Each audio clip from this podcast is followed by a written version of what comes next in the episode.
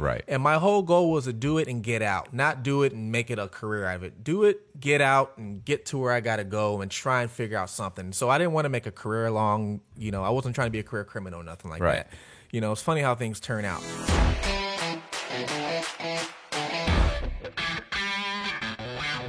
Hey, this is Matt Cox, and we're about to do a podcast on Cass. Uh, Cass is going to explain real quick uh, um, about. But- So it's you know because I, I have like I literally have. I like have I have a I have different pictures and and uh, and articles and stuff and and so the name's a little confusing because I got Raphael Ra- Raphael and I've got um Mar- uh, Marcellus Yep. so so but you go by Cass so Yes, Okay. correct. all right. So, and that because that's like a DJ name, you said. Yeah, so I've been DJing for about the last maybe what ten years now or something like that. Yeah, so um, I was doing other stuff before DJing. I was um always into music, but I started DJing about ten years ago, like traveling, making money. Okay. and it was a big money maker for me, and so everybody knows me as Cass pretty much. All right. So, Cass has an amazing story about being on the run, getting fake passports. Um, just it's a it's a it's basically just like a it's just one crime after another after another. But then also turning his life around, uh, going to uh, going to school, getting caught. Um, how much prison time did you do? I didn't. I only did about a little over a year and a half. It was a year and a half. Yeah. year, year and a half prison time. So, uh, but anyway, so we're gonna go ahead and get into it. So I'm gonna just basically like, where were you born? No problem, man. I was born in uh, Los Angeles, California. Um, born, raised there pretty much until I uh, finished uh, school, high school. Um, uh, growing up there, basically, it was uh, me and my mom. A lot of time, most of the time, I had a little brother as well. Right. Um, my father, he was there in and out. Um, I don't think it was all his fault. There was problems, you know, but I was too young to even know what was going on. But that was where I grew up, and uh, my mom always tried to keep me out of, let's say, it was just her, so she tried to keep us out of, like, let's say, the ghetto areas, things Right. like that. But growing up out there is kind of hard to, especially when she's going all the time working. So if you end up adventuring, wandering out to see different things, you know, Right. stuff like that. But um, my childhood, I, I was the oldest, so I had to grow up really quick, really quick. So um, I think by the time I was maybe like 13, 14, I was the one kind of in charge of my house, um, pretty much taking care of my little brother, making sure the house runs smoothly while my mom was working, you know, things like that. Right. So okay. Well, so I mean, at what point did you start getting into trouble? I mean, well, first of all, like, were you you graduate high school? Were Yeah, you in yeah. high school when you got in trouble, or Well, like, actually, see, it's a funny thing is, um, growing up as a kid, I was kind of the good. I was a good kid actually growing up. I never really got into too much trouble. Now, I would go hang out in the streets and the on stuff like that because I had family members that did, Right. and I would hang them out. But a lot of my family members saw that I was really smart when uh, book wise. And what they wanted me to be was smart book wise and have street knowledge. And they were like, You're the one that's going to do something with yourself. You know, you're the one that's going to be something. We don't want you hanging out here after a certain time or things like that. So luckily I had that presence. yeah, that was gonna say that's good because a lot of times people will try and pull you down. They see that and they actually try and stop Yeah, you from see, and I- yeah, and I had friends actually that did that. They were like, you know, the crab in the bucket theory. You know, they they saw that I was doing good in school. I had good grades, everything. So I was doing good in school. I was on the bas- varsity basketball team. I played football, ran track. I did it all pretty much. You know, as a a model kid growing up. And like I said, I have family members that were basically they were out on the street, and then they saw that I was doing better than they were, so they pushed me to keep doing good. You know that I'm going the one that's going to make it out. Um, so I graduated high school and everything, and even after high school, I was still doing pretty good. Like I used to get in some trouble here and there, but like just little stuff, and never really got caught with nothing or anything like that. Thank God. But it was just little things. Um, but even after high school, I um left and um, went out of state actually and moved to um, Colorado. In Colorado, there's a lot of military bases there. You have the Air Force Base, armies there. See, my mom was um, in the military as well, so I was gonna and um, I had a lot of family members in the military, so I was gonna follow my family members and join the military and go to the Air Force, and pretty much that's where life kind of messed up for me. Actually, start making a little wrong decisions here and there. What year was that? That was um I think year 2001, around 2000 2001, somewhere around there actually is when I moved to Colorado Springs. Um like I said I was going to join the Air Force and I was working and everything. I had my own apartment. Um and I actually had a couple roommates with me. And where life kind of turned around for me was rent was due coming up. My roommate he ended up moving out, and um, or not moving out. He actually left. Sorry, he left. And when rent was due, so I was like, what the hell? So I go into his room. Only thing in his room was a TV. So at that time, we didn't have cell phones. We had pagers, two way pagers. So I'm trying to get a hold of him, you know, things like that. Finally, he calls me back like seven days later, whatever it is. He goes, Hey, I left the TV in the room. Go take the TV. You can go sell that, you know, make some money, whatever. Sorry, this bro. I'll owe you rest of the money later. Da, da, da. I never heard from him again. Of course. Yeah, so I took the TV. I went to go pawn the TV. Um, the TV, got like a couple hundred bucks from it, paid my rent. Everything's fine. So fast forward a little bit, I'm actually um in a relationship now, and I have a uh, my woman. She's um pregnant with uh, my first child, and um when I'm young, I think maybe 22 or something like that. I was really young, so um I was out partying all the time, pretty much, right? So I would be partying stuff like that or whatever. So I was out at a party one time, and this is maybe a year later after pawned a TV or s- somewhere on. I don't remember exactly. I'm driving, I get pulled over. So I get pulled over, the cop comes, grabs my license, you know, registration. I'm like, sure. Um, I, I, I made an illegal U-turn. Didn't know I did. Did you were you in the military though? No. You were just that was your plan. That was my plan. happened. So I was trying to join the Air Force, and I had to take like the ASVAB test. I had to do a lot of stuff to to do what I wanted to do. Right. Um, I was prolonging some things. I started making friends, you know. Right. But my whole goal was to join the Air Force, actually. So I never made it there. Right. Um. So, um, a cop pulls me over, and then when he pulls me over, he's um, you know, takes my driver's license, goes back to the car. I'm thinking everything's fine. I've been pulled over plenty of times now. In Colorado, now driving in Los Angeles is totally different than driving in Colorado. Los Angeles cops don't mess with you. You can speed all day long. You know, if you're going too slow, they might pull you over. Colorado's a different story. Ten miles over speed limit to pulling you over. So I used to get a bunch of traffic tickets. So I'm thinking to myself, oh, hope I paid this traffic ticket off. I'm thinking how many. So the cop comes back. I notice four four other cop cars come. It's not a good sign. Yes. So I'm like, what the hell did I do? Is it because I'm black? What the hell's going on? So the cop comes up. He goes, yes. so um, we need you to step out the car, sir.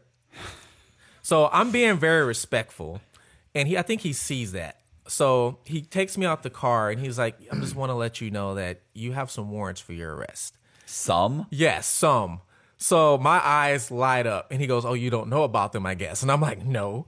And he goes, "Well, turn around and put the cuffs on you." So puts me in the back of the cop car, and he tells me, yeah, so you have a warrant for burglary, um, theft." False, false information to a pawn shop, and I think two other. I don't remember them all. Those are the main three that I remember. So I'm like, what? And he goes, yeah. And he goes, your bond's ten thousand dollars. And I'm like, how the hell? So luckily, since I was being respectful to him, I called a friend. My friend grabbed my car for me. I told him. So I, we didn't have money to bond me out of jail or anything like that. So I was in jail for like the first two or three weeks before I got bonded out. Um, still don't know exactly what's going on. So I end up talking like months later with my public defender. They show me my discovery, you know, things like that or whatever. Oh, yeah, don't never get a try and get a real lawyer if you ever get in trouble. Trust me.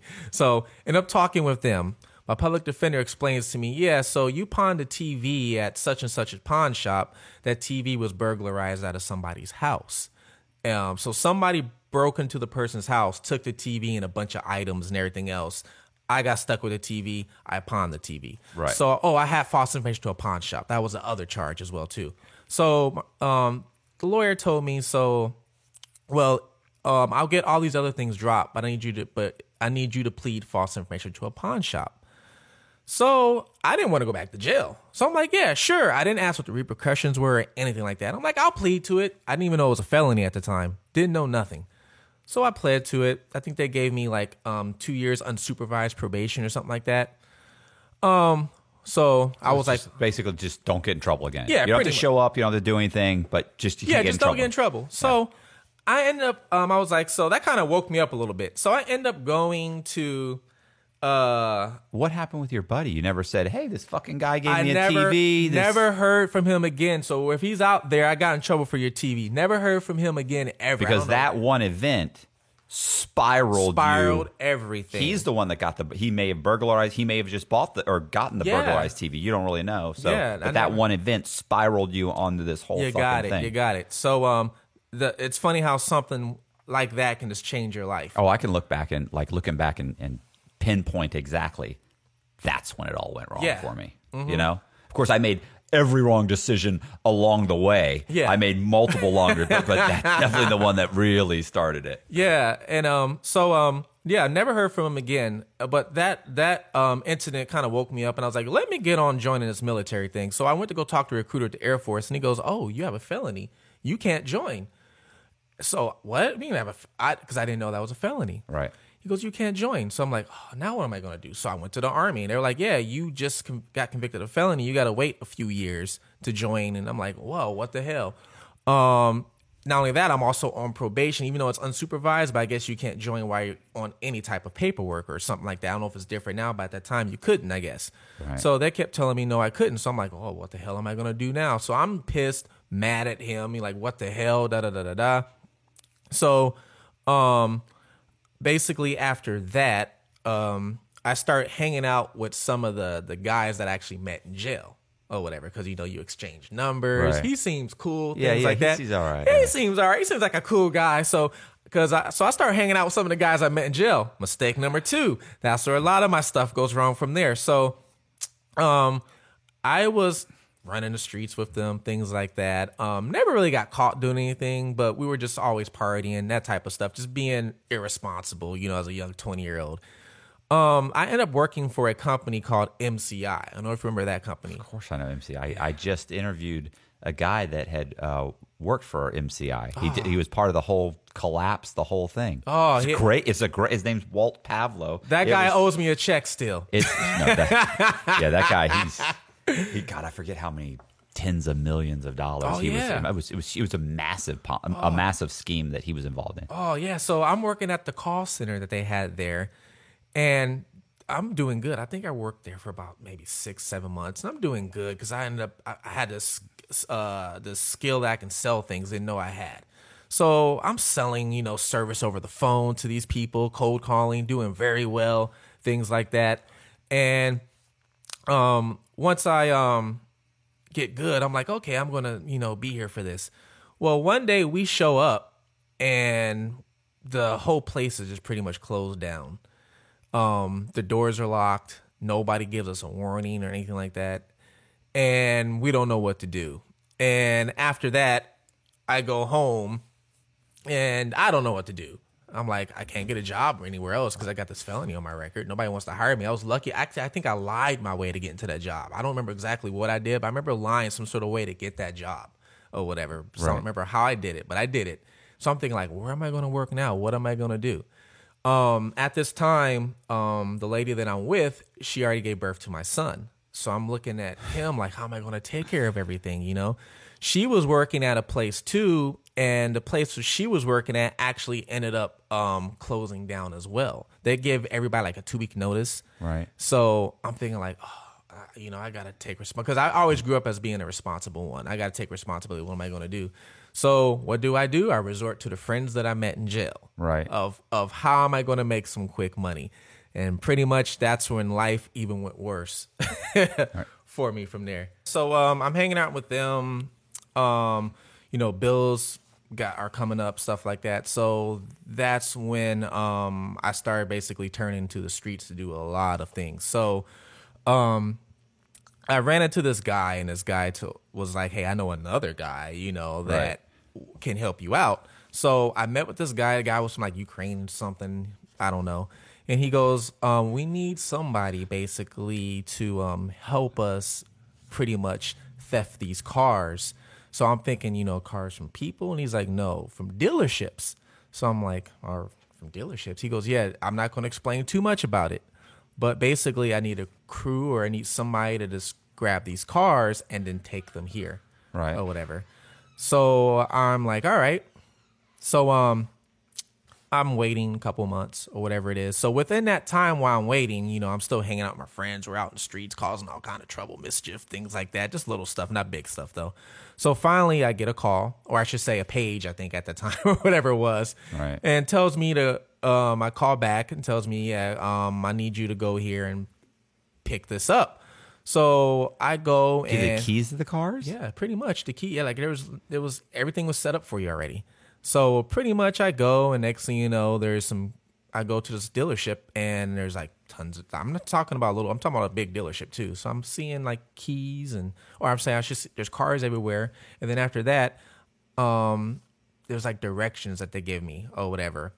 And the directions were like, look over here, there's seat there's um a lockbox for a key for a car, right? Some of them come in plastic, some of them are metal. Well, all these are in plastic. They're like, well, if you look on the windshield, you'll find one with the lockbox. The key is inside. Just open it up, get in the car, and drive off.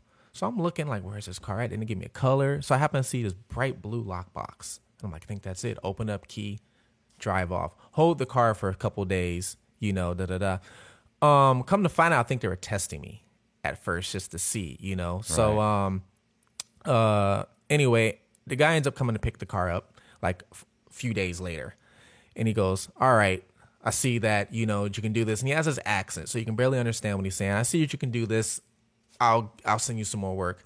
So next thing you know he tells me about three cars. And i'm like all right What are you getting per car? Are you get they're paying you something? yeah, they are paying me. Um, so it all depends on what it was. To be honest with you, it could be anywhere from a few hundred dollars to almost a thousand. Just depends. It depends on how far. Because every time the drop offs were always somewhere different too. Right. They weren't always the same. So it just all depend on what it was. So eventually, I ended up getting like a, a, a little crew together because I couldn't like. The, guy would tell me go get three cars, and I can't go get three by myself. I have to go get one, drop it off, go get the other one, drop it off, go get the you know. So Yeah. and I'm scared of getting caught, you know, because I've never done nothing like this, but I just know I'm making some money. Right. So the risk is from picking up the car to actually the point where you have to drop it off. Is it 100 miles? Is it 30 miles? It could- well, most of it was kind of far. So most of it was about anywhere from I would say 75 to about 150 miles. So it Okay. was kind so of if you get grabbed in that time, you're just fucked. Pretty much yes. And these guys and the, well, the one guy I know looks like a type of guy you don't want to mess around with, you know. So Right. if you get grabbed, you just get grabbed, and you better just bite the bullet. Right. Well, So- he's a, yeah, Ukrainian mob or Yeah, I had a feeling, the- but like to this day, I still don't know. You know, I don't know, but I just you just get that feeling from certain people. You know, I, I, I I know a guy who was with the Albanian uh, mob, and he, um, yeah, yeah. He, I mean, this is a guy that was in prison with me for um, kidnapping someone, duct taping him to a chair, and taking uh, a cattle prod to his nuts until he came up with hundred thousand dollars that he owed his boss. oh man, And he he was one of those guys that you looked at and you knew. Like, Yeah. you don't tell on this motherfucker. like, like, you just do the time. oh man, There's some people I look at and I think, oh, I'm telling on that mother. I'm telling. you're this you're guy- going down yeah, because you yeah. ain't gonna do you better shit. hope they talk, talk to you before they talk to me. This guy's like, yeah, I'm, I'm just gonna not say anything. yeah, I'm just, gonna ta- I'm just gonna take this one. You Yeah. know, never. You might see me in the cell one day and kill me or something. Sitting on the street. and killing me. Yeah, But he was one of those type of guys that you just kind of tell. So I just learned early not to ask questions. Don't ask any questions about this guy. So um, yeah. So I- I'm basically I got I got a little crew together now. Um, got a couple guys, and this is what we're doing. Um, after a while, I eventually I uh, I'm trying to put the timeline together for you how it's correctly. So after a while, I kind of slowed down a little bit. Well, I had two cars sitting where I was living at, waiting to get dropped off. Right. And I'm waiting for two of my guys to come get them dropped off because I'm at the point now where I ain't really got to do much. or yeah, yeah. You get Yeah. that good crime money Yeah. starts piling up and you start getting lazy. You got Yeah. it. So I'm sitting there. Or actually, sorry, this is early in the morning. Early in the morning. For some reason, I'm up. I don't know why. Maybe 7 a.m. I don't know why I'm up. I think my son woke up or something. I don't remember. So, like, boom, boom, boom. Oh, shit. I think that's the police. You know? Yeah, they have a knock. Yeah. So, Not the yeah. Look through the peephole. Of course, what do I see? You know, they got the finger of the peephole yeah. um, you know, don't answer. I don't say not one word. We just sit there for a little bit. Boom, boom, boom. They're knocking for about a good 15 minutes. They stop. So where I live at, it was like an apartment complex. Um, you can open up the blinds and you can see like where I had the vehicles located at. So I kind of peek through the blinds and I see three cop cars. The cars that were there that that you know we had are gone. And then and in return, there's two there's a cop car in each spot or Right. whatever. So I'm like, oh shit. So They're being cute. yeah, Right. first thing I'm thinking like, who told on me? That's first thing I'm thinking like, who told on me? Who said something? Somebody had to say something. So eventually the cops leave. I don't know if they thought I wasn't home or not. So I'm thinking like, I can't. I don't want to go out the front door. I don't know what because they might be waiting for me. You know, Right. You know, I'm- they're not dumb. So I'll wait for about a good hour and eventually open up a side window, crawl out the window, and just take off, whatever, right? Left. Um, from there, I end up going to a friend's house. You know, told him what happened. He's down for the calls. He's like, "Yeah, you can stay here as long as you want, bro. I got you." You know, da da da da da. You know, one of the friends I met from jail, actually. Yeah, yeah. I got you, bro. I got you. So I'm like, I'm not staying here. I'm not staying in the city. That I gotta get out. So I ended up um, leaving a couple of days later and got out the city. I left, went out of state. Um, I think I went to Nevada or something like that. So I'm out in Nevada for about maybe a good five, six months. You know, doing all right, doing fine. I'm laying low. You know, I'm not working anything. I'm just laying low. And I get a uh, call. How I'm sorry. How long did you do the car thing for? I didn't do it that long. I only did it for maybe four or five months, something like that. It wasn't that long. Yeah. So it's not like you've got a huge amount of stockpiled money. Yeah, so I just I just did it enough just to get me to where I needed to be. Right. And my whole goal was to do it and get out, not do it and make it a career out of it. Do it, get out, and get to where I got to go and try and figure out something. So I didn't want to make a career long. You know, I wasn't trying to be a career criminal or nothing like Right. that. You know, it's funny how things turn out, but I was that wasn't my goal or whatever. So I'm in Vegas, you know, so let's say maybe this is a year from when it's all started, the whole car thing. So I'm in Vegas, I'm sit, you know, sitting there, I get a call, one of my uh from my friend, he's like, Hey, you're all over Crime Stoppers. And I'm like, Crime Stoppers for what? He's like, there's all kind of stuff. You're wanted for hostage situation. There's a bank robbery, all kind of things. And I'm like, whoa, whoa, whoa, whoa, whoa, whoa, time out. I whoa, whoa. So he's calling me Warren. I'm thinking he's lying. Right. I don't know. So at that time, there was no internet. I mean, there's no like Facebook. They can't show you any articles or anything like that. We didn't have access really to that stuff because this is maybe like 2003 ish or four ish, something around there. I'm not sure, three ish. So um, I'm like, so I got to take his word for it. I'm like, okay. So I know to basically lay low even more now. So I'm pretty much nervous. I'm having nightmares every night deciding what to do. So maybe a month or two months later, um, my son, who's still back in Colorado, um, gets sick or something like that. And I was real big on trying to be there, you know, for my son. So he's really sick. So I'm like, oh man, what do I have to do? I, I can't not sit here and why he's over there suffering because he's only, I think he was what, a year and a half or two years at that time. So I was like, um, and I remember my dad not being around. So I was like, I got to go back. So I actually went back to go see about him. So when I went back, I went to go stay with the friend who helped me out the first time. So I'm staying with him, and he's got two more other people staying there now. So I'm at his house, and I'm probably there maybe a good maybe a month or something like that. Um, my whole plan was to leave and get out and go back to where I was. Didn't happen at all. Uh, one morning, wake up, um, once again to that bang, bang, bang, bang at the door. Wake me up. And this house is like a two story house. And I'm on the second floor. The um, bedroom I'm in is facing the backyard. So I know that knock. I'm like, oh shit, let me climb out this back window and jump backyard, run out, you know? I look throughout the back window. There's a cop in this yard, a Yeah. cop's in this yard. They don't knock on the front yard. door till till they got the back covered. Yeah. So I look and I'm like, holy shit, helicopter. I can hear the helicopter in the sky. I'm like, what the fuck? So in, in um, Colorado, all the houses have basements. So in the basement, there was a crawl space. So I managed to make my way to the basement, get in this little crawl space that had like a piece of wood that's like covering the crawl space or whatever.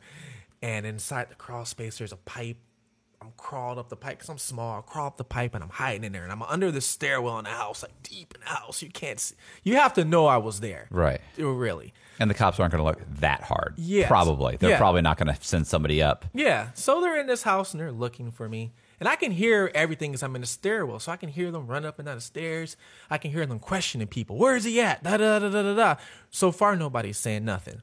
I can even hear when they open up the basement and open up the closet where I'm at. I can hear that. And around a crawl space is a little bit of light from the piece of wood that's blocking this little hole that I'm Yeah. in. So I can see like the door opening up. I hear them footsteps coming. I'm like, oh damn, they're close. And all of a sudden he leaves again. I'm like, yes, they didn't, you know. So the guy goes, Are you sure he's not in here? Because we can't da da da da. And you can hear him on the radio talking to somebody or whatever. Whoever Right. he's talking to, I guess the guy is telling him, keep looking or whatever. And the guy is trying to Because say, they, they must have seen you go in. yeah, the like, guy's went trying in, to he say, didn't come out. Yeah, so the guy's trying to say, yeah, he's not here, such and such, basically like wasting our time. So then all of a sudden, I start hearing whispering, like, pss, pss, pss, pss, and I'm like, why are they whispering? What's going on? Somebody's So, telling him. 15 minutes later, the door opens back up, and I'm like, oh shit. Guy comes in there. This time, you see a flashlight. Oh, whatever. He leaves. I'm like, all right. Now, a flashlight, and you hear a dog. Oh. And I'm like, oh, I'm coming out. yeah, I'm coming no, out. Me, no, I'm still, I'm still there. I, I'm holding on to the last hope, still there. So all of a sudden, that little piece of board slides out the way, and I'm, and I can, I'm looking down like this on the pike because I'm crawled all the way up. The dog comes through, looks at me. I look at the dog. I'm like, I'm about to get bit. Dog doesn't do nothing. Walks back out the hole, and I'm like, this dog just what the hell's going on? So then I hear the cop go, something what the hell's going on? And he goes into the hole. I see his head, sees the pipe, and it flashes up and looks at me. Got him! Pulls me down by my leg. Those cops are so pissed. They pull me down by my leg. He lets the dog bite me. There. Oh. Oh yeah, he lets the dog bite me there. And then um pulls me down my leg. Now in this basement He lets the dog he bite lets you. the dog bite me. Here's glass. There's broken glass in the basement. He's pulling me along this broken glass. My pants are ripped. I'm bleeding everywhere. They basically hog tie me. They're just so mad because they're in that house looking for me forever. Yeah. Um. Finally, they have me up against the wall. Have me handcuffed. They have a picture. Like, yep, that's him. That's him. I'm like, okay. So finally, they take me out. I have no shoes on. My pants are ripped up. Um. They have. All they, this is for car theft? uh, well, remember, I also have for the other stuff that I was in trouble for, which I didn't know about. So they end up, which I found at the time odd, but as I got older, I see why they did this. So I'm remember I'm bleeding everywhere. So then they take me to some parking lot that really has nobody in it, and they have a paramedic meet me to make sure I'm fine. I guess I'm thinking, why is there a paramedic meeting in parking lot? Now that I'm older, I'm like, they didn't want nobody to see what was going on. That you know, basically let the dog bite me and everything else. So paramedic is like, he's fine, he can go. So they take me to the county jail. Now they don't take me into intake right away. They take me into a little interview room. So I'm sitting there. Two detec- detectives come in, and then they come in and they go, "So you know why you know you're arrested?" I'm like, "No, you know I'm playing dumb. I don't tell them myself." I'm like, you know, so they're like, "So, you know you've been caught red-handed." Da, da, da, da. I'm like, "Caught red-handed doing what?" They're not telling me anything. So the guy's phone rings. He leaves, comes back in. He goes, "Listen, we gotta get to the point." where were you this time of the day and such and such and such i wasn't even in the state because this is something maybe that happened while i was gone This is somebody that looks like you. yeah so i'm like i wasn't in the state he's like are you sure and i'm like yeah i can verify that i'll tell you right now i was not here in this state i have proof i was not in this state such and such and such this and that like i have a bus ticket under because at the time you can get a bus ticket you know you could tell me any name you wanted to Yeah. and get on the bus so I was like i have a bus ticket under this name you could probably look it up i might even still have it in my backpack you guys ripped apart under a different name that shows i left so come to find out, I guess those people that I had doing stuff with me, Yeah. well, they took it steps further, a lot further. They started just doing all kind of things. They started robbing houses. They started um, breaking into people's homes. They held some people hostage. That's where the hostage thing came from. They tried to rob. it. They tried to do all kind of things. And I guess um, when they got caught, blamed it on me and said I was the head guy in charge since I was gone. So they tried to say that I was a ringleader. I did all this, da da da da. So I had to take a lie detector test. Um, I passed that, and then they, you know, there was proof that I was not even there during this time. So thank God I wasn't there. And so all those charges, I never got found guilty, or I should say, they had to drop all Yeah. those. So Um, I had um, I think three Grand Theft Auto charges they had on me or something like that. Um, plus my original charge, so four felonies now. So go back to jail. Now my bond's even more. It's like 25, 30 grand or something like that. Sitting here in jail. This time I don't remember if I bond out or not. I just remember sitting there for a while. Um, now I don't go to um, prison yet. Actually, they put me on a uh, work release program. Actually, so work release, you can go to work, Right. turn yourself back in. So I'm doing that for about two or three months. Start hanging out with the guys I met from jail the first time, da da da da da, partying and everything else. End up getting drunk one night and don't go back. so don't go back. Now they hit me with uh, an escape charge or whatever. Don't learn from me, guys. Please don't learn from me. So get hit with an escape charge. Um, I wasn't on a run that long because I was still in the same city Right. or whatever. I don't know if I felt invincible at this time or just gave up. I don't know. So maybe like three weeks. Um, I'm in a car with somebody else who was AWOL from the army. Right. So they're looking for him too. So we're in some parking lot. A cop, I guess, just runs the play. I don't know exactly what happened to this day. Next you know, we get caught back to jail again. This time I know I'm going, you know, I'm getting locked up. Yeah, yeah. Yeah, I It's know. not kitty camp. Yeah. I know this time. Yeah, I'm time. prepared. I'm like, yeah, I'm getting some time this time. So, um, I uh basically I'm in jail, probably like county jail for like six, seven months. You know, takes a while. I end up getting a court appointed attorney, um, firing my public defender because public defender wanted me to take a deal for like 15 years or something like that, whatever. Because escape charge at that time it was a maximum of like 12 years or whatever, and you had to do a minimum, I think, of four or six or something like that. I don't remember, but there was a minimum. You know, every state has a minimum, so it was a minimum of four or six I had to do. You know, on Right. top of the other charges I was already in trouble for. Right. So he wanted me to take this plea deal. End up firing him. They got a court appointed attorney. He helped me out a little more. Um, so the judge ends up, they end up sentencing me to ten years prison. That was my original charge. So How much, how much time do you have to do on a 10 year bid on the state? um, at that time is it was Is this Colorado? This is Colorado. So, but at see the rules changed since from then to now. A lot of it's changed. At back then, I think I had to do sixty percent. I don't remember exactly what it was, but I know I had to do more back then than you do now. Now it's like if it's non non um, Violent? violent, it's only thirty three percent. Right. So if you get a ten year, you're doing about three and a half years if you're good. You and know? do you go to on parole at that time, or, or is it just that's that's the most that's you did you did thirty three percent? You're good. No, you go to you go on parole, Okay. and you can go to halfway house. I think at like twenty percent or something like that, or whatever. If it's non-violent in Colorado, so they changed to go to Colorado. right? With all the weed, man. That's what happened. So they changed it, but back then it was different.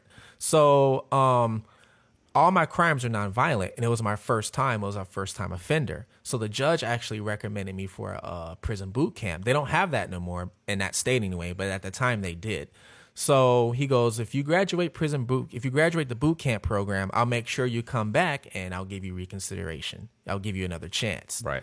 um because they saw that even like growing up as a kid i didn't have any troubles they were just amazed that all of a sudden i turned 22 and i get all these felonies out the blue like what the hell happened with you or whatever so um I end up going to prison I have to go like to the whole waiting facility you know which is like a medium or whatever it is Right. um, sitting there at, for about a good four four months or something like that.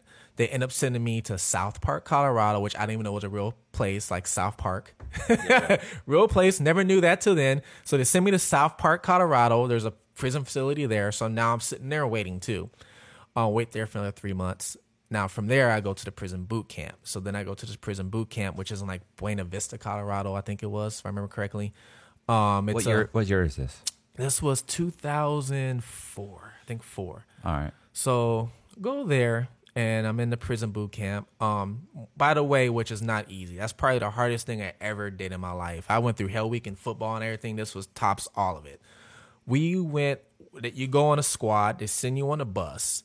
They really don't prepare you. It's about I think it was a little over hundred of us on this bus. We get there.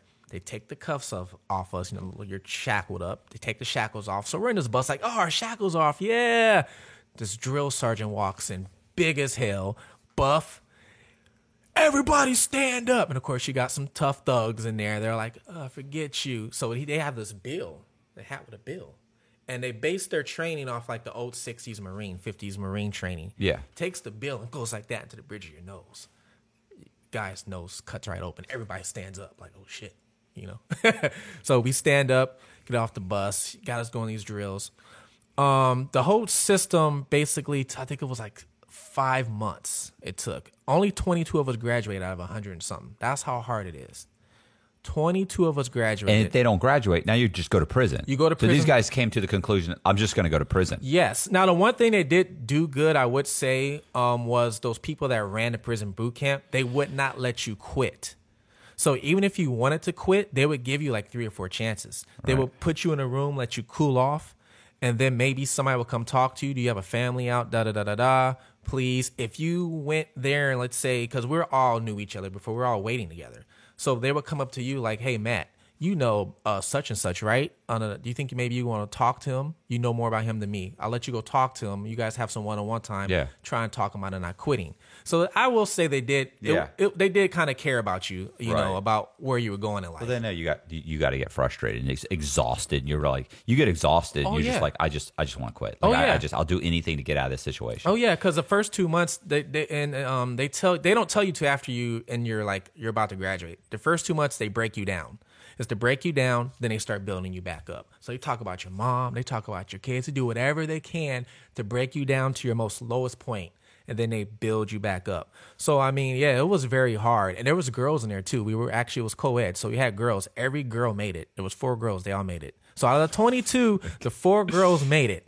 The, the the toughest guys did not make it. All the big gangsters and thugs, they rather would go to prison. They couldn't do it.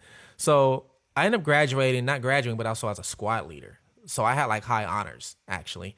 Um, so when I graduated, um, you know, I'm sitting there waiting for my reconsideration. Well, while I'm waiting for my reconsideration, um, they call me into the counselor's office. So I go to the counselor's office and she goes, I need you to sit down. Well, while I'm sitting down, there's also a, a chaplain there or a priest or whatever. And um, she goes, just let you know, I got a phone call, you know, that um, your wife, um, well, she wasn't my wife, but, you know, Yeah, yeah. they've been into an accident and your son passed away. So, you know, that was like my worst fears because I've always wanted to be there for him. The reason why I even went to boot camp was to graduate, come out, be back with him in his life, stuff like that or whatever, you know? So once they told me that, it, everything just like crashed. I didn't know what to do. Basically, they tell you that, say I'm sorry, and then they send you back. Right. You know, so now you're back in to where you're at. Um, they had a, a service. Um, now I was allowed to go to the service. They escorted me to the service. Um, I really couldn't do much. I had to be in the back. I was Yeah. cuffed, stuff like that. Um, after the service, I got sent back. Um, all the drill instructors, boot camp instructors, they all feel bad for me. Yeah. you know, they're all like, "that. "We never seen nothing like this. Is horrible." Da da da. So they're all wishing for me the best, this and that. Right. So But you still have to go to the program. yeah, so um, you know, graduate and everything. So after that, they send me back to county jail for reconsideration. So I go to my reconsideration. Um, county jail, you know, the judge finds out everything that happens. They're reading, the DA's even reading good things about me. I've never seen that before in my life. The DA, the, he stands up and goes, I've been to the boot camp. This guy graduated honors. I think he deserves a second chance, this and that, da da da. So I'm saying like, wow, looking at him like they never say anything good. You know, I'm like, okay, I did something good. The judge finds out about what happens to my son. He's like, you know, I told you, I promised you, if you graduate, you know, I will reconsider you. So they considered me for a halfway house. They lowered my term. I think it was from ten to four years in a halfway house. Um, so I end up going to the halfway house. The halfway house is only 10 minutes down the street from pretty much where my son's buried at. Never got to see where he's buried at. I needed to make peace. Needed like I just needed that or whatever. Um because like and, and, like you're used to not used to but you expect your parents to die right you Yeah. expect that to happen but when your your kid dies it's like you're supposed to be their protector it's like you're not used to that there's nobody that can consult you nobody knows how you feel unless they've been through that too Right. so you're trying. I'm trying to figure out what to do. So I go talk with the counselor at the halfway house, and I'm like, "Listen, you know, I need to go make peace with my son just for my mental stability, you know, because I wasn't there when it happened." And basically, she's like, "I tell you what, if you go out, go get these, go do what you have to do. um, pay your fines. I need you to go get a job, and you know, then we can talk about that, and I probably will let you go.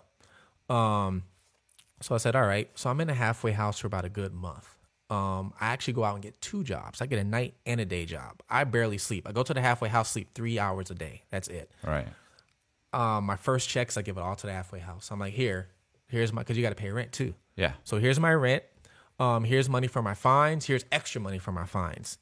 You know, I went and did everything I was supposed to do. Can I go visit my son now? And she's like, sorry, no, you can't go. Why? Because there's no landline phone. So everywhere I had to go had to be a landline phone. There's no landline phone at a graveyard because you weren't supposed to have cell phones at the time. Well, she she knew that when she told you to do all this shit. Yes. So I'm upset. I go to walk out. There's a guy that works there at the like front desk that you check in at the halfway house. He hears everything. He goes, Tell you what, I'll let you go. You go right now, you know, and I'll cover for you like you went to go to Walmart to buy some hygiene stuff or something. All right. Right. Thanks. Yeah, Thanks that, that that doesn't make sense to me because like you, you'll let me go do go to Walmart, you'll let me go to the pharmacy to get medication, you'll let me go to the doctor. Yes. Like there's no landline. Like I don't have to have. I don't check in when I go to Walmart for two hours. Yes, but You you, weren't can go get but you can go get hygiene stuff, Right. Which made no sense. So I didn't I didn't get the whole logic of that. Right. So And you weren't going to spend fucking. You weren't spending saying, "Hey, I need to go here for two days." You're saying, Yeah. oh, "Let me go. Let me go see my son's. Let me go for an hour." Yeah, just come to back. make peace, say bye, whatever I have to do, Right. grieve. Because I never had it. You can't grieve in jail. You can't. You, Yeah, you yeah. know that you can't grieve in jail. So I never got a chance to grieve. So it was kind of late during the day, like maybe six or seven o'clock or whatever. The guy goes, "Sure, go ahead." So I leave. I go, get to the grave. There's a guard there. And the guard's like, "Yeah, cemetery is closed. Sorry." So I'm trying to explain to him, "Hey, I just want to go see my son." Da da da da da da da. Guy's like, "Sorry, can't go. Do you want me to call the police?" I'm like, "Oh." So I end up leaving. I go back to the halfway house. When I go back, I go to check back in, you know, that from my hygiene stuff. Well, my counselor's right there instead. She goes, Yeah, you were where you're supposed to be at. I'm like, I didn't tell him, you know, I didn't Yeah. tell her that the guy let me go. I didn't want to tell on him or nothing like that. 'cause I've never been that type of person. She goes, Well, just let you know you violated and the police are on their way to come get you.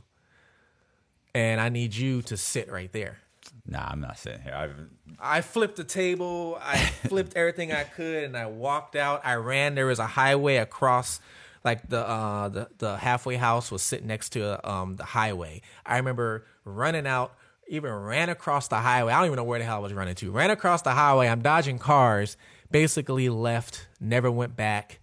Um, the next day I even left the state and never went back. And that was the start of my journey of pretty much dodging the law was from there. So uh, I basically left the state after that. You know, went to um a whole different state. I think I went to Nev- I went to Nevada. I went to Las Vegas actually. Right. Was in Las Vegas for a little bit. Um, funny thing is, I was out there and I started hanging out with this girl that was out there, who was also on the run. how do you find people on the run so easily? I mean, you, this is the second person you mentioned Yeah. that was also on the run. I don't know. I guess it's I like never met anybody on the run when I, I- was on the run. I guess it's the what it, what you're attracted to. I don't know what it was, but I was staying at this place. Um, actually, um, because you know Vegas, there's a lot of hotels, whatever. So they have weekly hotels. I'm staying in a weekly hotel, and she's there with her mom, and she's on the run too from some probation violation from a different state. I don't remember exactly. So we're in a car one day. She's driving around, and next thing you know, um, cops go to pull her over. they pull her over. Now I don't have my ID or driver's license on me. I throw mine's away or whatever the hell it is. Um, they pull her over. Now she didn't know my real name. Thank God. You know, I told her a fake name. I don't remember what I told her because this is the part where I got to start giving people fake names. Right. So the cop takes her, gets ready to put or has her in handcuffs. They're questioning me, asking why I don't have a driver's license on the strip of Las Vegas. Like why I'm like making up some story. I don't remember. I lost it in some casino. I don't remember. So anyway, they end up letting me go. And then from there, I'm thinking, I got to get a name. I got to figure out what to do, you know, this and that. So I end up um, jumping on a Greyhound bus and going all the way to the East Coast, pretty much. And that was how I ended up on this side of the, uh, you know, of America. So I ended up taking a bus going to the East Coast. Thinking went to uh, what was it, uh, uh, New York first? I think it was New York. Um, so I ended up going there, and, and um, I started thinking about how am I going to get a name. da da da da da. So the funny thing is, me and you have something similar when it came to the whole name thing about remember how you say how you got yours from like the homeless people or Right. whatever it was. Da, da, da. So mine was kind of similar but a little different or whatever. I didn't go around. I didn't ask them the questions, but what I would do was I would basically. I'm I was very good at scoping people out. Very good at that. So I would scope somebody out and I'd be like, all right, looks like they're not doing much with their life. Right. You know, um, they're not doing much. What if they'll let me pay them to basically, you know, let me, you know, use their name? So I would try and figure out a way to. I was always a hustler, so I would hustle up some money, sell what I could. Hey, I'll pay you this much money if you just pretty much, you know, let me get your birth certificate. I promise not to get in trouble, you know, or Right. anything else. If I do, I get arrested, you can always say that wasn't me because I have a mugshot. I stole your stuff. So most people have nothing else going for them. Like, sure, yeah. So, you know, they took some money to this and that. So that was how I started living. So I started, you know, taking different names, doing that. I would have a backup every time. Um, yeah, but once you get the pat, I mean, once you got your the name Mm-hmm. or the birth certificate, like, did you go get an ID in that person's name? Yeah, so I figured out which states didn't connect driver's license or which states didn't have to do fingerprints for. Right. You know, so I would go to a state that didn't connect with this state. You didn't live in this state, and just go get a driver's license under that person's name. Now I'm a legit. Right. You know, and that's what all I would do. Um, so you know, there's a couple states out there. I don't know if it still is. It was a while ago, but they just didn't No, there's still it's it's a hub system. So so they have to request the photos from other states. Yes. So it's not like like you can't you could pull up the information from another state, but you can't necessarily pull up the photos from another state. Yeah. So same thing with the the the fingerprints. Even if you went and got a fin- got fingerprinted in Georgia, they don't run the fingerprints. They just keep them online. Like, Yeah. they, they just keep them in their system. They're not running them like, hey, those don't match up with you. You're a felon. You're they don't. None of that Yeah. happens. They use it for identification purposes if they need it if there's an issue. Mm-hmm. But but yeah, there's and there's only like ten or fifteen states that even have fingerprints. Yeah, are- and California is one of them because that's where I Yeah. originally got my driver's license from. So- Georgia does. Yeah, and I know here they don't. No. Um, Carolinas don't. So I had to, I've had to find out which states because I, was scared of my fingerprint because I didn't know what if it tracks. So I was like, let me go to states where they don't have fingerprints. How about going in the DMV, sitting there with all that fucking shit, and going up to the guy like the, sweating the whole time, sweating, sitting there. People are talking, and you- I'm sitting there going, "I'm standing. I got fake this, fake that, fake. Everything is fake, and I'm about to walk in and get my picture fucking taken. And there's a sheriff standing right there. They always have like a sheriff's Oh, deputy yeah, at sitting there. at the front desk, Yeah, and yeah. you're like, "Oh, this is so bad." At the is so front bad." desk. and then they're like, uh, "Mr. Johnson." And I don't know about you, but I'm looking at thinking about my exit strategy too. I'm thinking Oh. if something goes wrong, they take too long. Do I just walk this way? Do I go this way? Which way can I go? Yeah, with how it? can I You know? run? How far will I Yes. get? Where's my car? Yeah. So, and I remember getting that first that first ID. She came back, and I'm like, yes, oh my god, yes. Walking out, I'm looking. It's so making sh- pretty. Aren't they so fucking pretty? Oh, yeah. Just like the prettiest thing I'd ever seen. It was like, oh, it was like this is beautiful. Yeah. So um I'm like so then I start thinking, I'm like, so I got a new name. I'm what can I what am I gonna do? I'm not I'm not gonna go and resort back to the stuff I was doing. I'm not gonna do like crime. I'm not I gonna can't do get that. fingerprinted. Yeah, so I can't ri- risk going back to jail because now I go back to jail. Um, I already, you know, have one escape charge. I left the half house, and in Colorado, they automatic. Well, they used to. They changed that. They automatically give you an escape charge even for left halfway out. So now I got. We'll have two escape Right. charges. What is it now? Absconding. Yeah, now it's absconding. They they changed it actually, and we'll get into that when it got changed too, because it just recently happened actually. Um, so um, dealing with me. Um, so um, so now I got another escape charge, and I'm like, great. Now it's going to triple. I'm looking at 12 years just for that one charge. So I'm like, I can't risk it.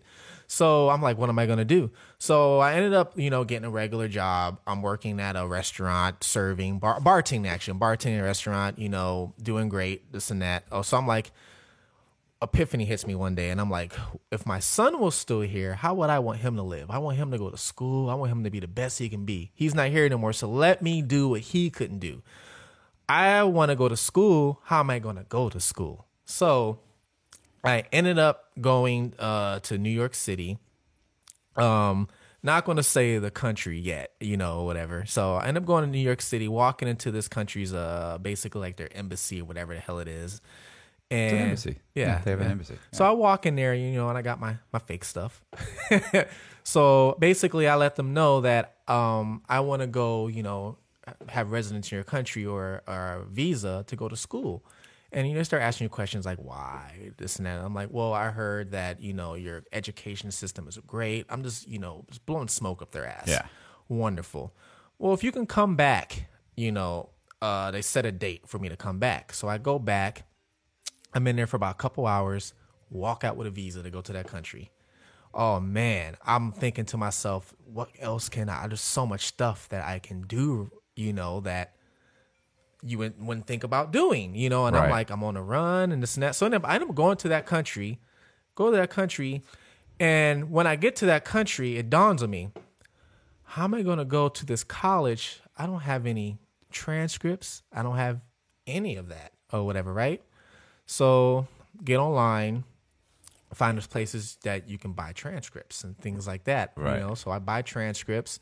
End up going to this some college or, or university, whatever they call it up there. It's different, a little different up there, uh, where I went, and end up going there. And the next thing you know, they're you know asking for my transcript. So I'm asking, I'm wondering like, hope this works, hope this works, hope this works. Oh, you've been accepted. Oh, great. We need you to pay this fee. Oh, shit. I don't have this much money. So end up finding like there's some sort of loopholes into that. Found a loophole to where they can pay for half my schooling, all kind of things. End up going to schooling, end up graduating actually, and got a, a um, business management degree out of it. Went to school for three years and graduated out of that, and working, doing a normal life, and you know was everything else was even paying taxes where I was at, living like a normal citizen. Um, at this point in my head, I think I I really had to think and forget about everything I went through at that time, so I can not have nightmares at night of being stalked or dream because you know I would have, have I couldn't sleep sometimes. Somebody's gonna knock on my door and arrest me, you know, because this is you know maybe especially after three years later down the road, you know. Um, so I spent about another what year in that, in that country, doing pretty good. So my visa's up. I have to leave. So I don't want to get in trouble in another country. I don't know what the charges are going to be for that. And I'm like, great, you know, I have to leave the country. My visa's up because I don't know if immigration's gonna be looking for me or whatever it is. So I had a relative of mine. He changed his name, and um, he goes, "Hey, you know, I changed my name. How about you take my old name? I'll give you everything, and you can move back. You don't have to worry about nothing because it's my old name. You know."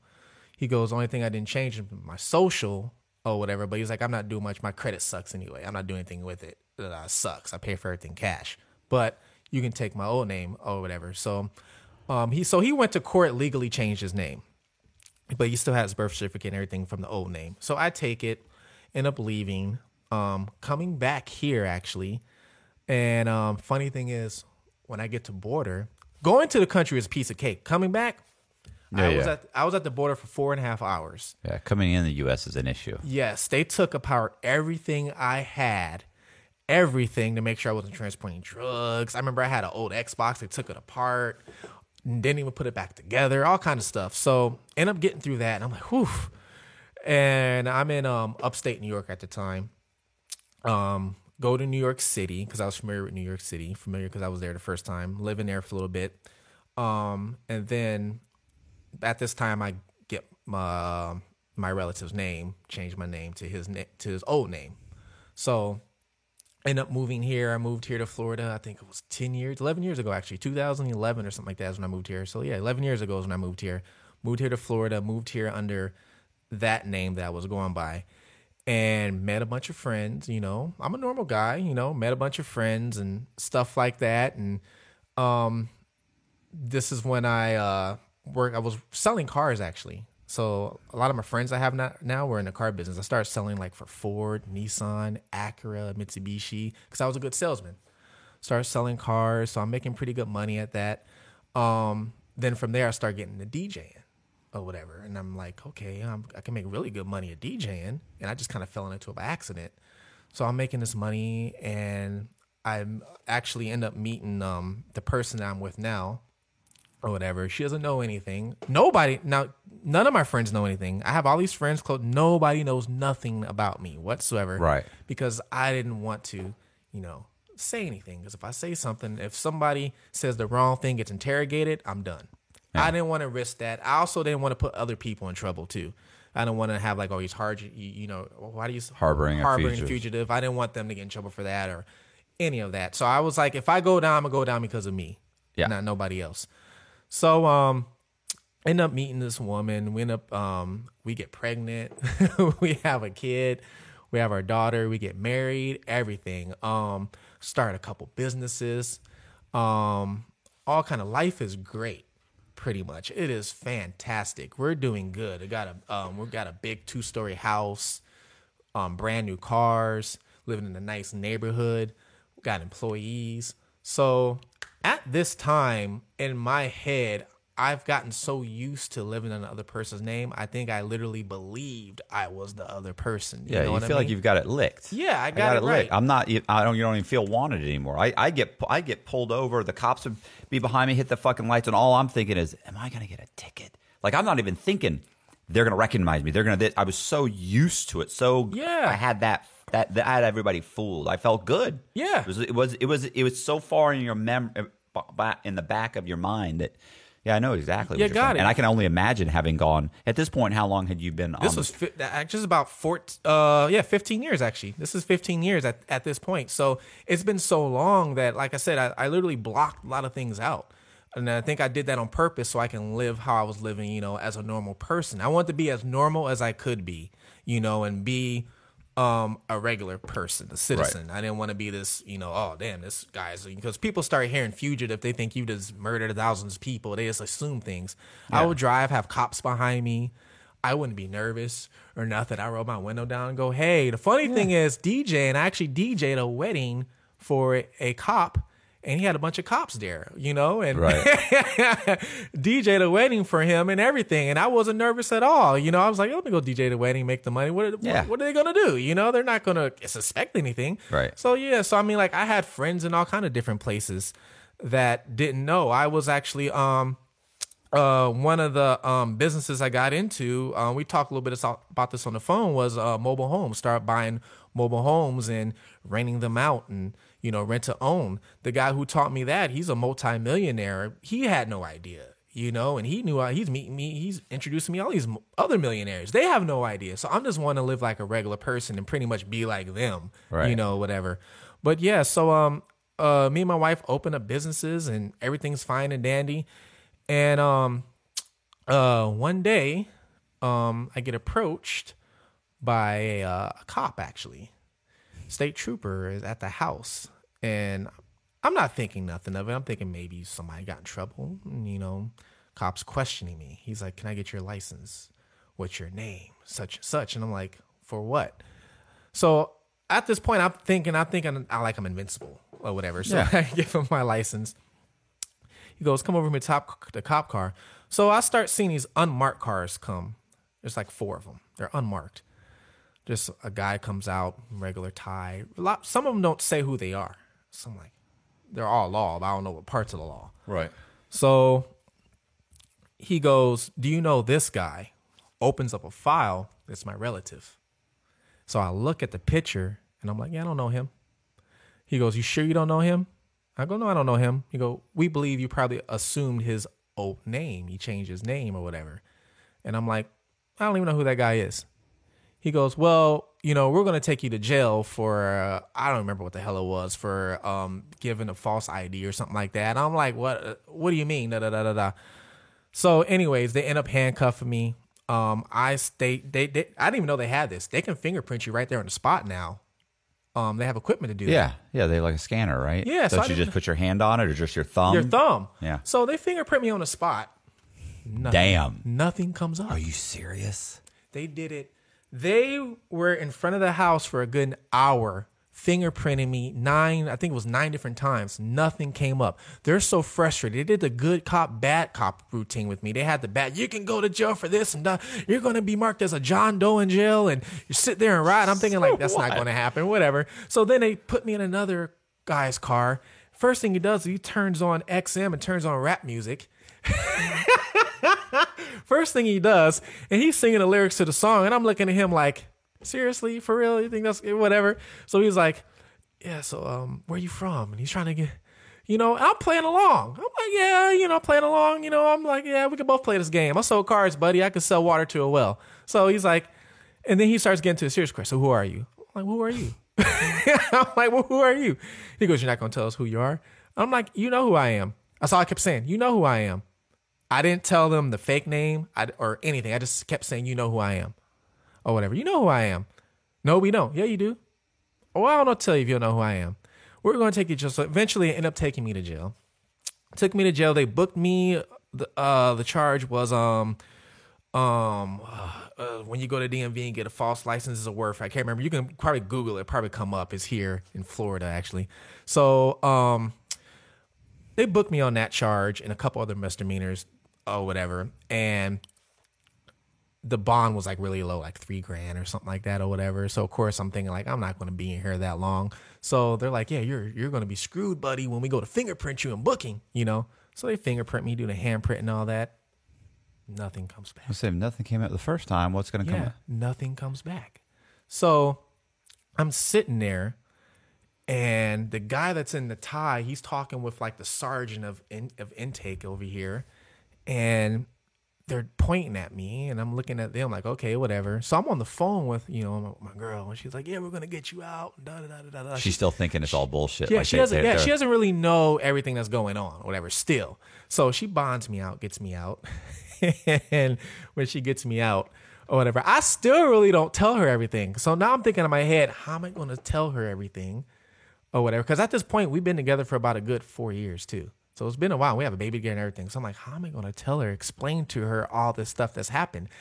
And she's with a friend of hers that bonded me out too at the same time. So I'm like, how am I going to tell both these people, you know, what's going on? They're going right. Yeah. they're they're they they actually. Yeah, that they're right, and this is what's going on. How am I going to explain it? She going to take me, tell me, go back to jail? They're going to, what am I going to do?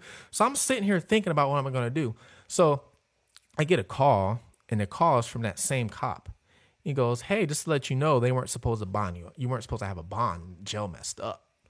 So but I do, yeah, and I'm out. yeah, so, are know, you out yeah, already? uh, yeah, I'm out. Oh, I'm out. I just got home. So they called me three hours later or two hours later, something like that. It was really quick. And he goes, You weren't supposed to have a bond. And they, they gave you a bond. They weren't supposed to let you out of jail, really. They were supposed to keep you in until we figure out who you were. But they messed up and the shift change happened or whatever. And I got out during shift change or whatever.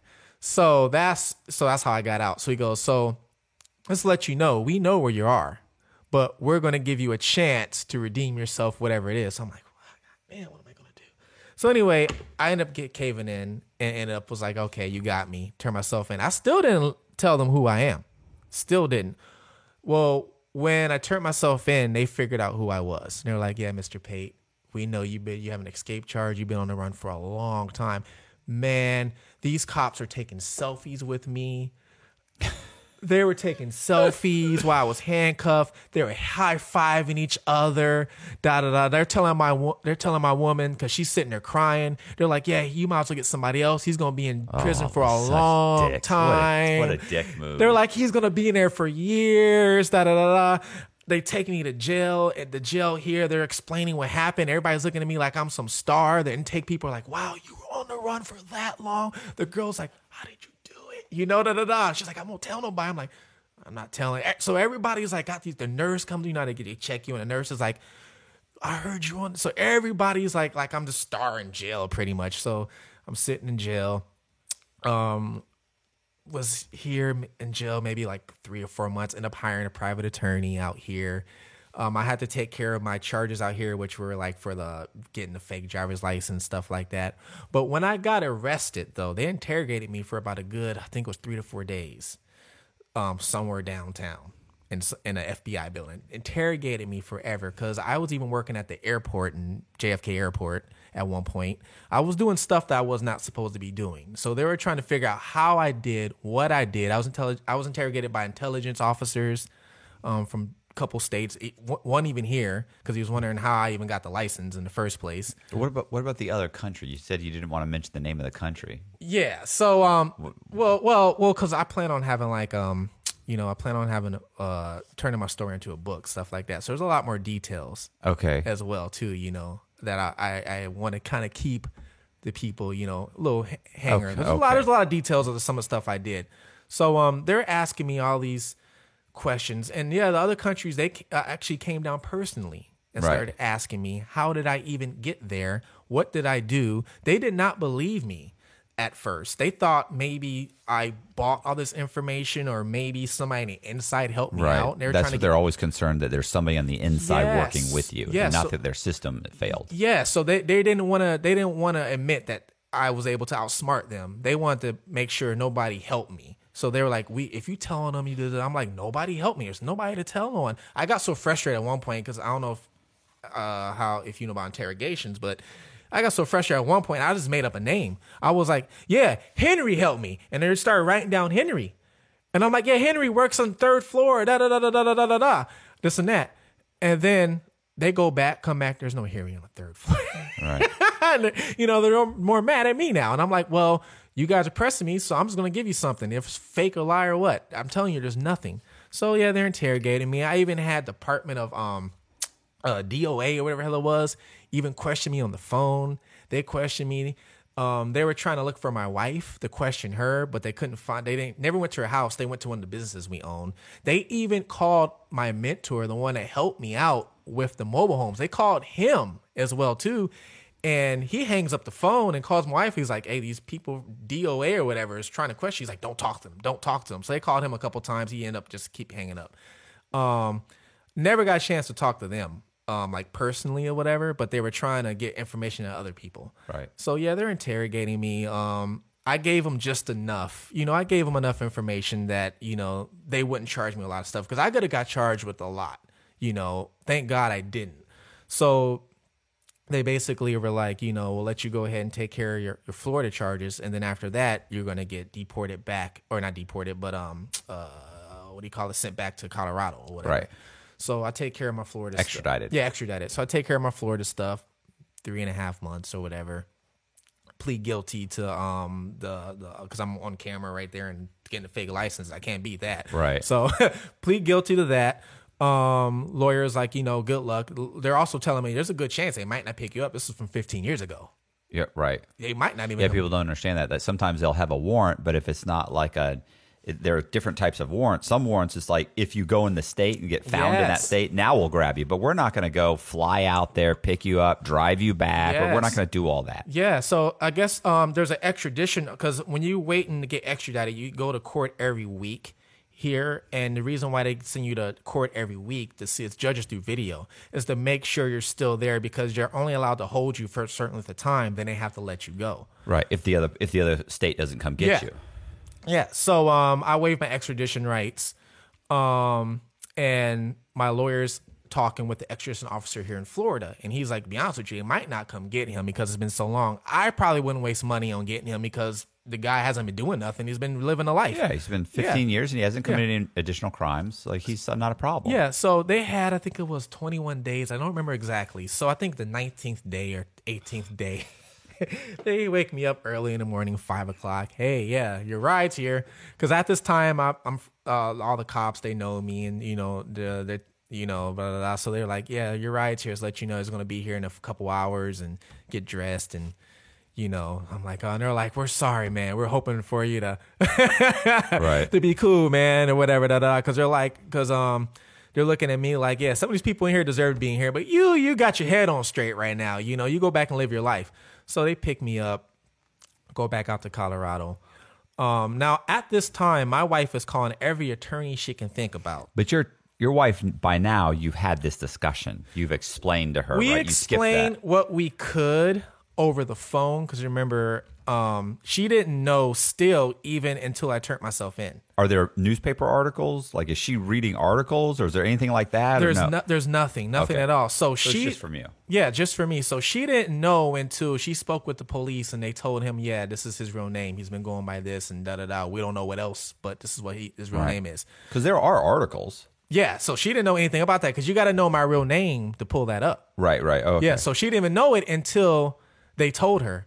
So when we're in jail, of course she knows my real name now because of course she's putting money in my books and visiting. So she knows now, but she doesn't. Hey, listen, if she's visiting and putting money on your books, you're good. yeah. It's when you tell them and you don't hear from them anymore. You're like, yeah, it's not going to So you know, I'm worried. I'm worried about that. I'm like, oh great. She's gonna divorce me. Da da da. So yeah, I don't know, but she stuck by me. She got my lawyer for me in Florida. She went and called every lawyer she could in, in Colorado. She did everything she could to make sure that I would get out because of you know what I'm how I'm living today was different than what I was doing before. Right. So she was like, he deserves to keep living his life. Um, so we just talked as much as we could. You know, their phones are recording on jail. Yeah. So I couldn't give her too many details. I never could because I couldn't say nothing. Um, I know they're listening to my phone calls, especially after interrogated. I know they are. They even told me we're going to listen to your phone calls. So there's only certain things I can say. So by this time, you know, I get um, transported back out to the another state. Um, she's calling every lawyer she could. Um, she even we even called a public uh, defender just to see what they would say. Oh my god, they pick up the phone. He goes, well, "I could probably give him a plea deal for twenty to twenty five years." so we're like, "Yeah." All the private attorneys are saying, "Yeah, we'll probably get them two to four years prison time. We can probably get them that." Um, so I'm preparing mentally to do two to four years prison, maybe even six. Um, now I get to Colorado laws have changed. Come to find out, now you only have to do thirty three percent of your time, and I'm like, oh great, if I get four years, you know, and not only that, um, the lawyers are saying we'll get you your time served because you already had time served, you already had prison time. We'll get you that time served on top of that. So you might not even see a DOC. You already have your number. You might just turn around and get right back out on um, parole or whatever. Right. Or might probably can't leave the state. You probably have to move to Colorado or whatever. But you got to pay the private attorney fee. Yeah, this and that. What's so, that? How much is that? Oh man, Whew. Well, we paid ours. I think it was like uh, twelve grand or something like that. But Okay. It wasn't that bad. Yeah, state's not bad. Like Yeah. if it's federal, he'd be like, Oh, "Oh, okay, yeah. so give us twenty five thousand, and Yeah. I'll start working against it." And you're Ours is ours was twelve, and then most of them were taking you know payments, pay half up front and the rest, da da da, which is which was was wasn't bad. So we ended up getting um, my attorney. Shout out to my attorney. He was great. He wasn't even from the area we were from or I was at. He was actually like three hours away. He was a big time uh, attorney um, by the name of Rubenstein. Did great. Um, he basically told my wife, he goes, "Listen, I'm going to get him probation." And she's like, well, she's like, she's like, he's like, it's funny you're calling me with this. He's like, I just had a case with a guy who was on the run for eight years, pretty much did similar same thing. He left the halfway house, got an escape charge, moved to Florida, owns a company now, turned himself in. I got him probation. I'm going to do the same for your husband because he's been on the run even longer than him and been doing even even better. Went to college and graduated and everything else.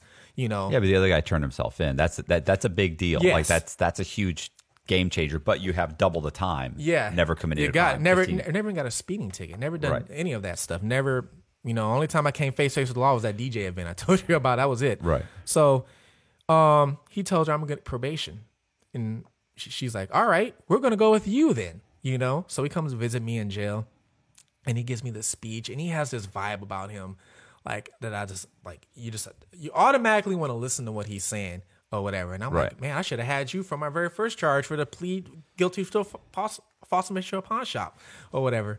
So he's telling me, yeah, you remind me of this movie. There was a movie a long time ago about this kid that stole something. And he got away from the detective. It was like some old movie back in the 60s or 50s. And he's like, and the kid got away from the detective, and the kid got older, and the detective was still on his trail because the detective was so mad that he could not get this kid. He goes, This is what you remind me of. Now, just because you stole something as a kid does I mean you should pay for it as an adult now? And I'm like, The hurricane. I don't remember. and I'm thinking. I'm looking at him like, I'm believing him. Like, yeah, you're right. I shouldn't have to pay. You're, you're right. So yeah, um, we end up going to court. He ends up getting that. The biggest thing was that escape. Ends up getting that escape charge dropped down to a misdemeanor. It's it's not an escape. Yeah, it's, it's it's absconding. You know, escape is from a, a secured facility where you have to go. You have to break through a fence. You have to jump a fence. You have to you have to crawl through barbed wire. That's a real escape. You Yeah. walked off. Yes. So he gets it dropped down to a misdemeanor, time served. Um, he, and he, he, uh, not only that, but they also found out that the counselor who told me that I could go, Right. but then changed their mind, got fired for stealing money from the halfway house. He investigated into that and found that out too. So there was a lot of corruption that was going on in this halfway house or whatever. And I'm not saying it's their fault, but you know, there's a lot of corruption that was going on, and that worked in my favor too. So all because of all that, um, and then the DA was like, "Yeah, we'll drop it." He didn't go just to go off. He went to go try and you know see his son. Da da da. So they they dropped it down. Um, then once they dropped it down, the agreement was for an open sentence to the judge up to four years. So it could be probation, it could have been a halfway house, it can even be prison time. But the escape charge was dropped. That was the biggest thing. So I'm thinking to myself once again, I'm already prepared to do four years. I'm like, I can do four years or whatever. You know, I'm not going to do it anyway. I'm gonna do Yeah, you're gonna do a, a, if that and yeah, get right back out. So a year and change. yeah, and I'm already been in jail seven months Oh, okay, already. yeah, yeah. So I'm like 33 percent of I'm I'm going to probably going straight to a halfway house, practi- Yeah. practically. yeah. So you know, I get interviewed for halfway house, interview probation while I'm in there. You know, things like that.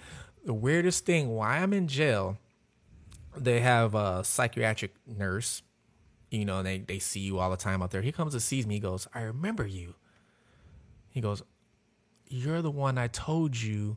Or you're the one that was in here when your son died a long time ago. Da da da da da. Wow, da. Yeah. that long they that long you he's been there and he remembered because I was the only one I guess that that that had happened to. that had happened to and he had to say something like that. He's like, Luigi, it's a parent but not a kid or whatever. Yeah. So he's like, and your mine was my son was only three years old.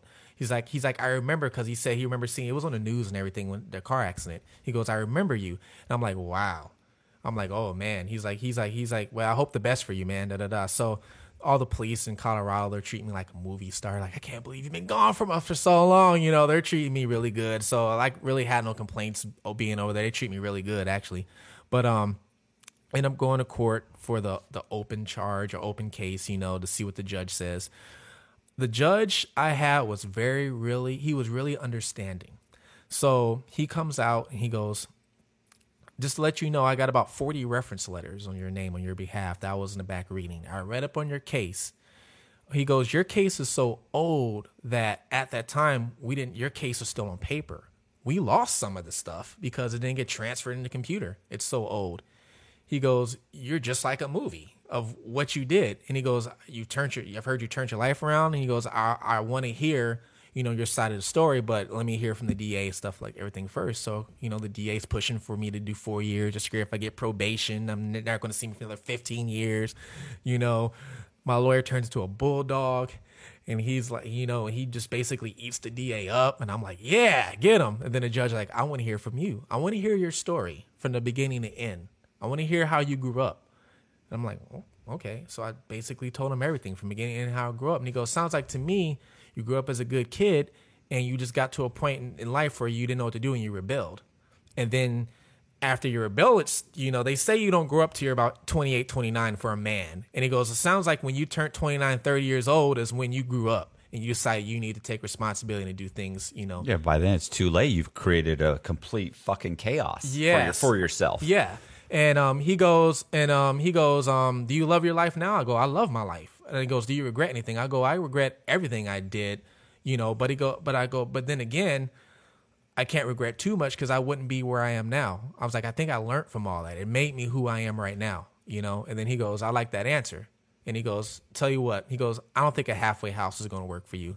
And I'm like, oh yeah, I'm about to go to prison, probably mm-hmm. two years or whatever. And he goes, I don't want to send you to prison either. He goes, I want to save the Department of Corrections for, for people that need to be corrected. He goes, You already corrected yourself. He goes, I'm just going to give you two years probation. You promised me you do this, serve your probation time, do not get in trouble. Um, gave me community service hours, pay your restitution, you know, and I'm going to demand your probation be transferred back to your state where you came from, you know, uh, you Nice. know, a- ASAP. And he goes, but I'm not going to let you go today. He goes, I'm going to make you serve 60 more days in county jail just because I want you to sit and think how it could have ended up and your life could have ended up. I want you to get time to think about that. And I was ha- happy. I was like, I'll take those 60 days. I went back to, I started working in the kitchen. You work in the kitchen and knocks time off. Now, this is also right in the middle of the pandemic, right in the middle of COVID. So they're releasing people. Yeah. So because of COVID, I got released early as well too. So I only did I think another like 28 days, and then got released early. Um, Plus, working in the kitchen, you get to move around a lot. You, Yeah. the, the day fly. People don't Oh, yeah. realize how quick, how quickly working oh yeah, makes the working day there like 12 hours a day or something like that. 13 Sitting in a hours. cell, it's like the fucking clock is. It's Oh, it's like it's like you think you're sitting in there for twelve hours yeah. or twenty. It's it's double time. Oh yeah, It's the worst. oh yeah. So yeah, I was in, in the, ate ate good in the kitchen, you know, and basically uh came back to Florida and had to start some things over with again, but. You know, I looked at it as a hey, I rather. What year I- was that? Sorry. Oh, this is not long ago. Um, 2000. Because actually, my stuff is gonna be up in April. So, like I said, this was when it, when the pandemic hit. Was that 19? 2019? I think it was. Right when COVID hit. 2020. Was it 2020? Yeah.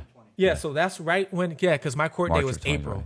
Okay. Cool. So yeah, so it was right when the, co- I, I I was in there right when COVID hit actually. So it like hit at a perfect time for me because I got released early and they didn't really want to imprison people that they didn't think was gonna be val- you know violent and sit back on the streets Yeah, and yeah. things like that. So it all kind of played into my factor. You know, I was like, thank God for COVID. You know, got sent home and early and started over and now trying to get everything straight and turn this into a, a story. Yeah. as you see. So and you right now you're doing TikTok. You just started TikTok. yeah, so I started Did you TikTok. start a YouTube channel? Um, Or actually, I, I I have it up, but I didn't put anything on it. So I had a video for my YouTube channel, which is a uh, Fugitive TV. I was gonna put Fugitive Fugitive TV. Nice. So I was gonna put the video up, but I remember talking to you, and you said make sure your video is over ten minutes long. Yeah. Oh, whatever. Yeah. Mine was at like six minutes or something. Yeah. Or whatever. So I'm actually adding more content onto it, so I can actually get that first episode uploaded next week. is gonna be you know episodes about my uh, what I've done in my life, pretty much what I discussed today. Yeah. Maybe get into a little more detail. Um, my TikTok is Fugitive TV as well, and what I'm doing on my TikTok is I'm just giving little snippets of basically everything I've been through or what I've done. Um, I'm even gonna let people because TikTok you can get more. Um, uh, I would say you can get more interactive with people. So I'm even let some people, you know, even like, like leave a reply, ask a question, and then I'll come back, you know, with an answer to your question. How'd you do this or something Yeah, like yeah. that, whatever. If it's something I can't answer, I'm gonna let you know, whatever, you know, things like that. So, but yeah, um, I started that maybe about uh two weeks ago actually, you know, and it's actually um, there's not a lot of followers on there. It's about 170, but those 170 came within two weeks, you know. So Right. I'm averaging about 15 followers a day right now, so it's picking up pretty good. Well, um, yeah, definitely. Like we'll put the we can put the links for the TikTok, right? You can put it for, for the for the TikTok and for the YouTube channel in Yeah. the, in the description. Okay. Uh, so you know on the YouTube, and Yeah. you can answer questions in comment Okay. section. Like I answer questions. Oh all, yeah, that's right. the That's right. Oh, and my Instagram channel, I changed that to Fugitive TV too. So I'm, I'm having it all unit. Yeah, yeah, yeah. Yeah, so I changed it all to Fugitive TV. Easy to remember. Fugitive TV. Okay. Um, are you? What are you going to do on the on the um, YouTube? Are you going to interview people? Or are you just going to keep doing Well, like, your gonna- story? At some point, your story or- It's going to end. It's going to end. So yeah, eventually after I'm done with my story, I do want to interview people. I do want to start interviewing people. I do want to start talking about even you How know. do you find people that have, were were like fugitives though? oh, that's the hard part. Like Yeah, you could interview me. Yeah. You know, I was I did it three years. Maybe find a secret location and put a mask on them or something like that. No, no, no, not. They don't have to be on. They they have to have been on the run. Like Yeah. they don't currently have to be on the oh run. yeah, that's true. That's true. You could Well, scour the newspapers and try and find. Them. Think about it. What's the what's the channel? Vice TV. Yeah. Don't they Vice TV or they have gangsters? They're on like doing drug deals with them and everything. Like, I how are they doing but- that? yeah, I don't want to be in the middle of a drug deal, but I'm like, It's How the, you know it? it's it's first of all the YouTube thing. First of all, you got to get monetized. Like Yes. that that takes you know that's four thousand watch hours and a thousand subscribers. okay, But you know, and even then, when you get then you have to get you, you- people people think like you're making oh you're you know that video's got depends on what your what your RPM is or Yeah. or they call it a CPM also. Um, gotcha. uh, like YouTube calls it an RPM, but depends on what they're charging you for your RPM. Because like, you, like I'll have a video that has like a thousand, it'll have like a hundred thousand views. Like I have like one video that's got over a hundred thousand views. Like, but that video total made about a thousand bucks. Yeah. Well, about twelve hundred bucks. So most of the videos that make like five thousand have to get five or ten thousand views. Yeah. only make maybe fifty or hundred bucks. Like they don't make a lot of money. So you know, and so you've got to. It takes it just takes a long time. So Yeah. you got to figure out what that what your niche is and do it in a way that it doesn't become a full-time job that doesn't pay you. Yeah. So you know, you kind of got to you, you it's it's a, it's it's a it's a bitch, bro. Mm-hmm. Oh, man. Oh, it oh. takes forever. Well, one thing I forgot to t- tell you actually. So that very first charge I had, false information to a pawn shop. My, the private attorney, the one I just had, he looked into that because he wanted to go all the way from the beginning. Come to find out, I didn't even have to plead guilty to that. He goes, it was never false information to a pawn shop. You put that you literally own a TV for a couple weeks and that a friend gave it to you. Right. and they never showed you that. You didn't have to plead guilty. You never stole the TV or any of that. You could have took that to court, and the judge probably would have thrown it out. And you would have never had a felony to begin with. You could have. Oh yeah, if you had had a decent attorney, he Oh, would have got my all he would have got all that thrown out. Yeah, if you had a decent attorney, I never lied about yeah. anything. It was a, I told you, I told you everything I knew about Yeah. the TV. I didn't know it was stolen. Like you can't charge me for a TV that he gave me that I didn't know. Now, if you could prove I knew it, Yeah. now I messed up because now I'm trying to pawn stolen information, got it. stolen uh, uh, property. You got it. But none, you weren't guilty of any of those charges, Nothing, and I've pled and that guilty. spiraled. That spiraled everything, started the whole thing. That one thing. So whoever, man, if you're still out there, that started everything, man. Well, uh, so what else? Are you, so uh, anything else? What, what else are you doing now? Or Um, well, it? right now, actually, um, like I said, I still have um, uh, the couple businesses I'm doing now with the um, the the mobile homes. I'm getting back into that actually, Right. Because we sold the mobile homes to pay for my attorney. Yeah. So we're getting back into that. Um, I'm also in starting a um, group up to where we're actually going to develop a metaverse game as well. Um, so I've been heavy into researching uh, metaverse and even was buying some property in the metaverse because you can make a lot of money off crypto and things like that. Right. So I have a, a crew and we're getting together. We just got to get a couple more coders, and we want to start our own metaverse page, our own metaverse game. You know, instead of participating and giving somebody else some money, why don't we start our own? Right. And you know, so I got a I got a few things actually, you know, that you know I'm trying to do because you know when I when I leave this earth, I want to leave an empire. It's pretty much what I want to do. You know, so I want to have my kids straight, and I don't want them to go through anything I went through with no MCI jobs and it gets bankrupt. I want them to have their own stuff, you know, and I, I, I don't have to have to pound any TVs or anything like that. Where's the guy? Remember, I told you about the guy that uh, there, I've had a couple of guys contact me, and that did I send you the, the information Oh, of the yeah, guy? you did. You- with the I mobile home? Yeah, with the mobile Yeah, home. yeah, the guy actually contacted me. He bought a couple of mobile homes and turned them into rooming rooming houses. yes, you did tell me that. Yeah. In that in me. Jacksonville. Yeah, you did send that. His looked pretty good, right? Yeah, it did. I, t- I took a look at that, and that was actually a pretty um pretty good concept because I was telling you that um well, I did a whole video on on not on mobile homes, but on renting out rooms. I got a whole video. on it. Like I talk about changing the like the, the locks, the the, the whole thing. Listen, they call it house hacking, don't they? Isn't that house hacking? No, I mean they call lots of things hacking. Like it's just that's just a term. That's just they'll say you know like real estate hacking. It was just whatever. It's just like a you know it's like a secret. It's Yeah. a secret recipe. Yeah. But I, I'm telling right now, like I, I think that's a great idea. That's a great idea. Yeah, have multiple have um rent out the rooms, two people per room.